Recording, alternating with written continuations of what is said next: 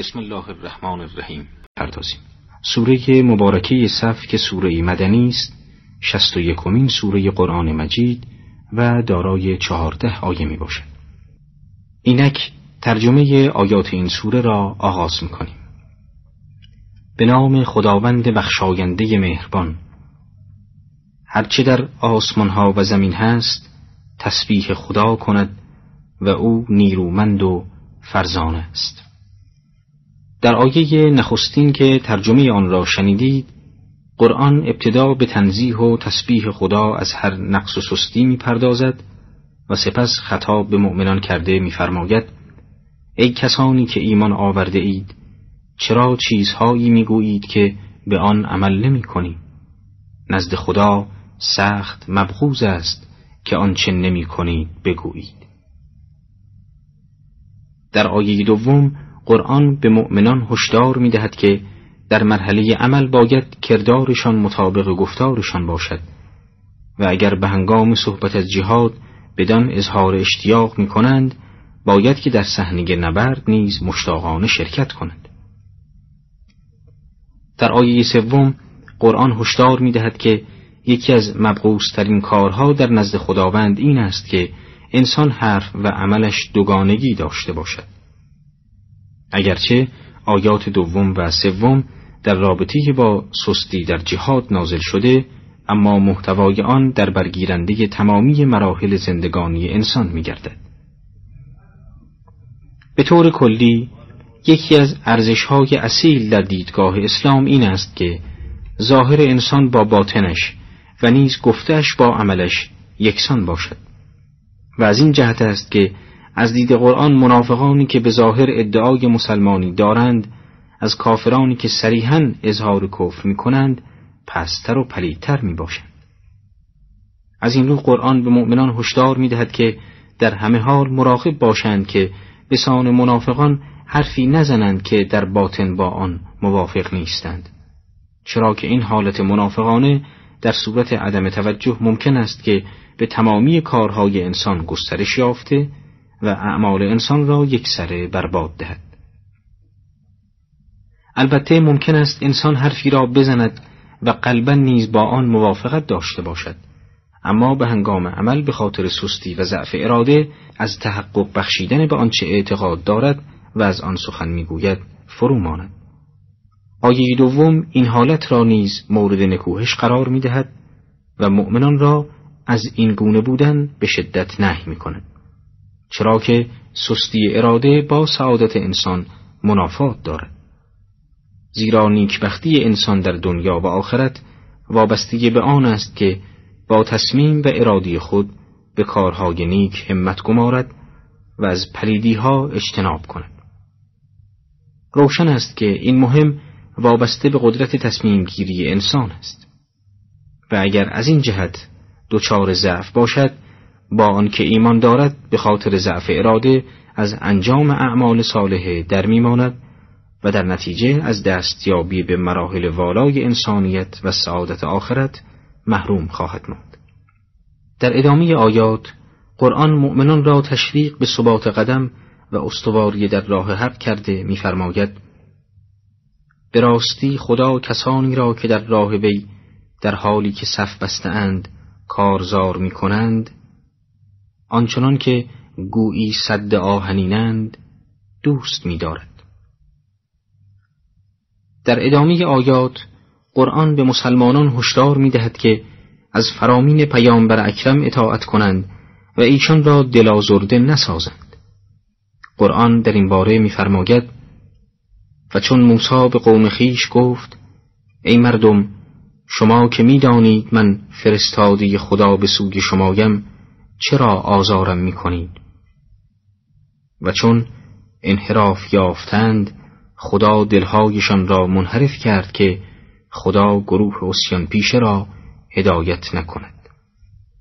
در آیه پنجم قرآن با یادآوری داستان حضرت موسی و بنی اسرائیل به طور ضمنی به مؤمنان هشدار می‌دهد از کارهایی که باعث آزار پیامبر میگردد خودداری کنند تا به سرنوشت بنی اسرائیل گرفتار نگردند. باید توجه داشت که رسول اکرم صلی الله علیه و آله و سلم اگرچه از نظر جسمی در میان مسلمانان نیستند اما روح بزرگ آن حضرت شاهد و ناظر اعمال تمامی مسلمانان و آگاه از کردار آنان است. پس در این زمان نیز چون زمان زندگی مادیان حضرت تمامی مسلمانان باید بکوشند که از کارهایی که سبب ناراحتی و اندوه ایشان میگردد دوری جویند و با انجام اعمال صالحه قلب مقدس ایشان را شادمان سازند.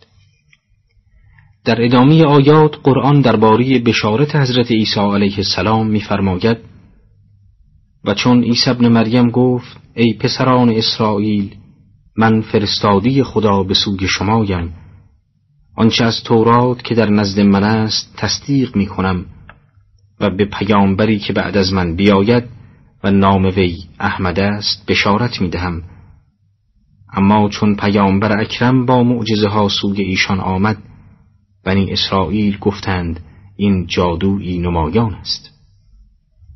همان گونه که گفتیم در آیه ششم قرآن به مؤمنان یادآوری می کند که نبوت پیامبر اکرم صلوات الله علیه و آله به اندازه مهم و پرارزش بوده است که تمامی پیامبران گذشته نسبت به آن نوید دادند. و از آن جمله حضرت عیسی علیه السلام است. حضرت عیسی به هنگام نبوت و پیامبری به تشریح محتوای دعوت خود برای بنی اسرائیل پرداخت. خلاصه سخنان حضرت در دو مسئله مهم خلاصه می شد. نخستان که حضرت عیسی اعلام کرد که از نظر دین و احکام الهی کتاب تورات را تایید کرده و خداوند ایشان را برای تصدیق و تحکیم مبانی کتاب تورات به رسالت مبعوث نموده است. مسئله دومی که حضرت عیسی به عنوان محتوای رسالت خیش بیان فرمود بشارت و نوید به ظهور پیامبری پس از خود به نام احمد بود روشن است که بشارت و نوید خبری است درباره چیزی که تا آن زمان بی سابقه بوده و مردم از آن بی بهره بودند و این بشارت باعث شادمانی آنان می گردد. از اینجا نتیجه می شود که بشارت عیسی علیه السلام به ظهور پیامبر اکرم خود نشانگر عظمت این پیامبر و کامل بودن دین وی نسبت به ادیان گذشته می باشد. این سخن با مقایسه دین اسلام با ادیان گذشته به خوبی روشن می شود. چرا که معارف الهی که در اسلام تشریح شده و توحید و خداشناسی که اسلام به انسان میآموزد از درجه برخوردار است که در هیچ یک از ادیان گذشته مطرح نبوده و سابقه ندارد. همچنین در بعد عمل نیز احکام اسلامی شامل تمامی حرکات و سکنات انسان می گردد و وظیفه انسان در احکام اسلامی برای هر لحظه از زندگانی مشخص گردیده که این مسئله مهم نیز در ادیان گذشته وجود نداشته است. اما اینکه حضرت عیسی در بشارت خیش از پیامبر اکرم با نام احمد یاد فرموده است به خاطر آن است که یکی دیگر از اسامی پیامبر اکرم احمد صلی الله علیه و آله و سلم می باشد و معاصران آن حضرت در اشعار خود از ایشان با این نام یاد کردند از آن جمله اشعاری است که جناب ابو طالب رحمت الله علیه درباره حقانیت پیامبری رسول اکرم سروده است. بشارت حضرت عیسی علیه السلام به ظهور پیامبر خود یکی از دلایل اثبات حقانیت حضرت محمد صلوات الله علیه و آله می باشد. و به سبب همین بشارت ها بوده است که گروهی از دانشمندان اهل کتاب چون عبدالله ابن سلام و مانند او به هنگام مشاهده تطابق بشارت های حضرت عیسی بر پیامبر اکرم اسلام آوردند. اما با وجود این بشارت ها باز گروهی از اهل کتاب به خاطر حفظ منافع خود از اقرار به نبوت پیامبر اکرم سرباز زدند و حتی با دیدن معجزات پیامبر اکرم نیز حاضر به ایمان آوردن نشدند و گفتند که این معجزات جادوست. از این رو در ادامه آیات قرآن به توبیخ این گروه پرداخته می‌فرماید ستمگرتر از آن که سوی اسلام خوانده شود اما به جای ایمان آوردن به خدا دروغ بندد کیست؟ و خدا ستمکاران را هدایت نکند. در ادامه آیات قرآن درباره هدف کسانی که به تکذیب پیامبر اکرم می‌پردازند میفرماید می‌خواهند نور خدا را با دهانهایشان خاموش سازند. و خداوند کامل کننده نور خیش است اگرچه کافران کراهت داشته باشند. اوست که پیامبر خیش را با هدایت و دین حق فرستاد تا آن را بر همه دینها پیروز گرداند اگرچه مشتکان کراهت داشته باشند. در آیه هشتم قرآن بیان کرد که خداوند نور خود را اگرچه کافران ناپسند دارند کامل خواهد کرد. در آیه نهم قرآن به تشریح روش گسترش نور توحید در سراسر عالم پرداخته و بیان می کند که خداوند رسول اکرم را به رسالت مبعوث گردانیده و محتوای دعوت آن حضرت را هدایت و دین حق قرار داده است و این دین را با نصرت خیش بر تمامی ادیان و راه های انحرافی پیروز و مسلط خواهد گردانید و بدین سبب خواهد بود که نور توحید در تمامی جهان گسترده خواهد در آیاتی که تلاوت آن را شنیدید قرآن مؤمنان را دعوت به ثبات در ایمان به خدا و نبوت پیامبر اکرم و نیز جهاد در راه خدا می کند و به آنان نوید می دهد که در صورت چنین کاری از رحمت و آمرزش الهی بهرهمند خواهند شد. قرآن در این باره می‌فرماید ای کسانی که ایمان آورده اید آیا شما را به تجارتی راهنمایی کنم که از عذاب دردناک نجاتتان دهد؟ به خدا و پیامبر وی بگروید و با مالها و جانهای خیش در راه خدا جهاد کنید که این کار اگر بدانید برای شما بهتر است. همان گونه که در آغاز سوره صف گفتیم روی سخن در آیات این سوره با آن گروه از مؤمنان است که به خاطر سستی اراده به هنگام جهاد دچار حراس گشته و از صحنه نبرد و دفاع از حق خود را به کنار می‌کشند. قرآن برای روحیه دادن به این گروه نخست عمل ناپسندشان را مورد سرزنش قرار می‌دهد و سپس هشدار می‌دهد که در صورت ادامه رفتارشان اگر باعث آزار پیام برگردند رحمت الهی از آنان بازداشته خواهد شد. آنگاه درباره عظمت پیامبری رسول اکرم صلی الله علیه و آله و سلم و نیز پیروزی حتمی اسلام بر سایر ادیان سخن می‌گوید تا این گروه از مؤمنان بدانند که آنان اگر به نصرت اسلام برخیزند سود این کار نصیب خود آنان خواهد شد. چرا که در هر حال خداوند دین خود را چه اینان یاریش کنند و یا نکنند پیروز و مسلط خواهد کرد. پس از این بحث ها قرآن در آیه دهم به مؤمنان خطاب کرده و به آنان راهی را میآموزد که با بهرهگیری از آن در آخرت از عذاب جهنم مسون خواهند بود. روشن است که در دید انسان موحد یکی از مسائل پرارزش این است که دریابد با انجام چه کارهایی می‌تواند خود را از گزند دوزخ برهاند؟ از این روست که در آیه دهم قرآن خطاب به مؤمنان میفرماید که اگر خواهان آگاهی از چنین راهی هستند بدانند که این راه عبارت از ایمان آوردن به خدا پیامبر اکرم و جهاد در راه خداست. نکته ظریفی که در آیه یازدهم به چشم می‌خورد این است که قرآن خطاب به مؤمنان میفرماید اگر خواهان سعادت هستید ایمان به خدا آورید. روشن است که ایمان دوم حقیقتی غیر از آن است که مؤمنان بهرهمنده از آن بودند. چرا که در غیر این صورت دعوت آنان به آنچه که از آن برخوردار بودند تحصیل حاصل خواهد بود. از اینجا نتیجه می شود که اگر کسی خواهان رهایی از دوزخ است باید که در ایمان خود تجدید نظر کند و با بررسی مجدد نقاط ضعف آن را شناسایی کرده و به جبران آن پردازد. نکته دیگری که در آیه یازدهم برای رهایی از دوزخ بر آن تأکید شده است جهاد در راه خداست. نبرد مقدسی که به سبب آن حریم حق از آلوده شدن به باطل مسون خواهد ماند. در آیه یازدهم قرآن بیان می کند که جهاد تنها نبرد با دشمن نیست بلکه یک مرحله از آن نیز گذشتن از مال در راه خداست. همان گونه که در کف نهادن جان و به سوی میدان شتافتن نشانگر از ایمان و مستحکم است گذشتن از سرمایه مادی که با زحمت فراوان از راه حلال و پس از یک عمر زحمت به دست آمده نیز نشانگر ایمان است. قرآن بیان می کند که ایمان به خدا و رسول و جهاد سرمایه‌ای برای انسان می گردد که انسان موحد با داشتن این سرمایه به تجارت پرسودی پرداخته که سود آن چیزی جز رهایی از دوزخ نمی باشد.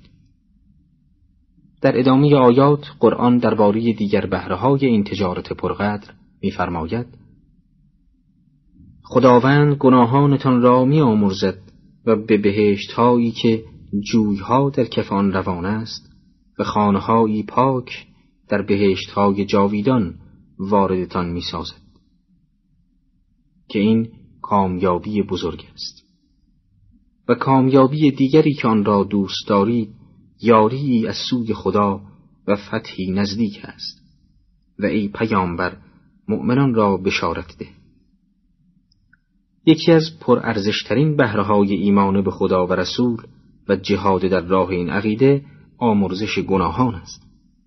هر انسان غیر معصومی در طول عمر خود گرفتار بار گناهان است در تاریخ تنها عده معدودی از انسانها بودند که توانستند در طول عمر خیش زمام نفس را به دست گرفته و از ارتکاب معاصی بازش دارند. بقیه افراد که گروه عظیمی را تشکیل می دهند برای رهایی از گناهان خود راه های مختلفی را در پیش پا دارند که یکی از آن روش ها که آمرزش گناهان را یقینا به دنبال دارد جهاد در راه خدا و جانبازی در راه اهداف توحیدی می باشد. البته به شرط آنکه از سر صدق و ایمان کامل به خدا و پیامبر اکرم صورت گیرد. از این روست که در آیه دوازده قرآن بیان می کند که چون این افرادی نخست گناهانشان آمرزیده می شود و سپس به بهشت داخل می شوند و در آن جاودانه به زندگی می پردازند. در آیه سیزده قرآن بیان می کند که علاوه بر این سعادت بزرگ در دنیا نیز خداوند یاری خیش را نصیب حال اینان کرده و بر دشمنان پیروزشان خواهد کرد. در ادامه آیات قرآن خطاب به مؤمنان کرده می‌فرماید ای کسانی که ایمان آورده اید یاران خدا باشید همان گونه که عیسی ابن مریم به حواریان گفت یاران من در راه خدا کیانند؟ حواریان گفتند ما یاران خداییم. پس دسته ای از بنی اسرائیل گرویدند و دسته دیگر کفر ورزیدند. و ما آن کسان را که ایمان آوردند بر دشمنانشان یاری دادیم و پیروز گردیدند. حضرت عیسی علیه السلام در دوران نبوت خیش ادعی پیرو راستین و صدیق داشتند که در نشر دعوت آن حضرت به جان میکوشیدند در آیات قرآن از این گروه تعبیر به هواریان حضرت عیسی شده است اینان تا پایان عمرشان دست از مسیر حضرت عیسی علیه السلام بر نداشتند و با تلاش شبان روزی آنان بود که دعوت حضرت عیسی با وجود مخالفتهای شدید حکومتهای جبار زمانان حضرت گسترش یافت. در آیه چهاردهم قرآن به مسلمانان میآموزد که آنان نیز به سان یاران حضرت عیسی به نصرت و یاری دین حق بپردازند و در این راه از هیچ تلاشی فروگذار نکنند.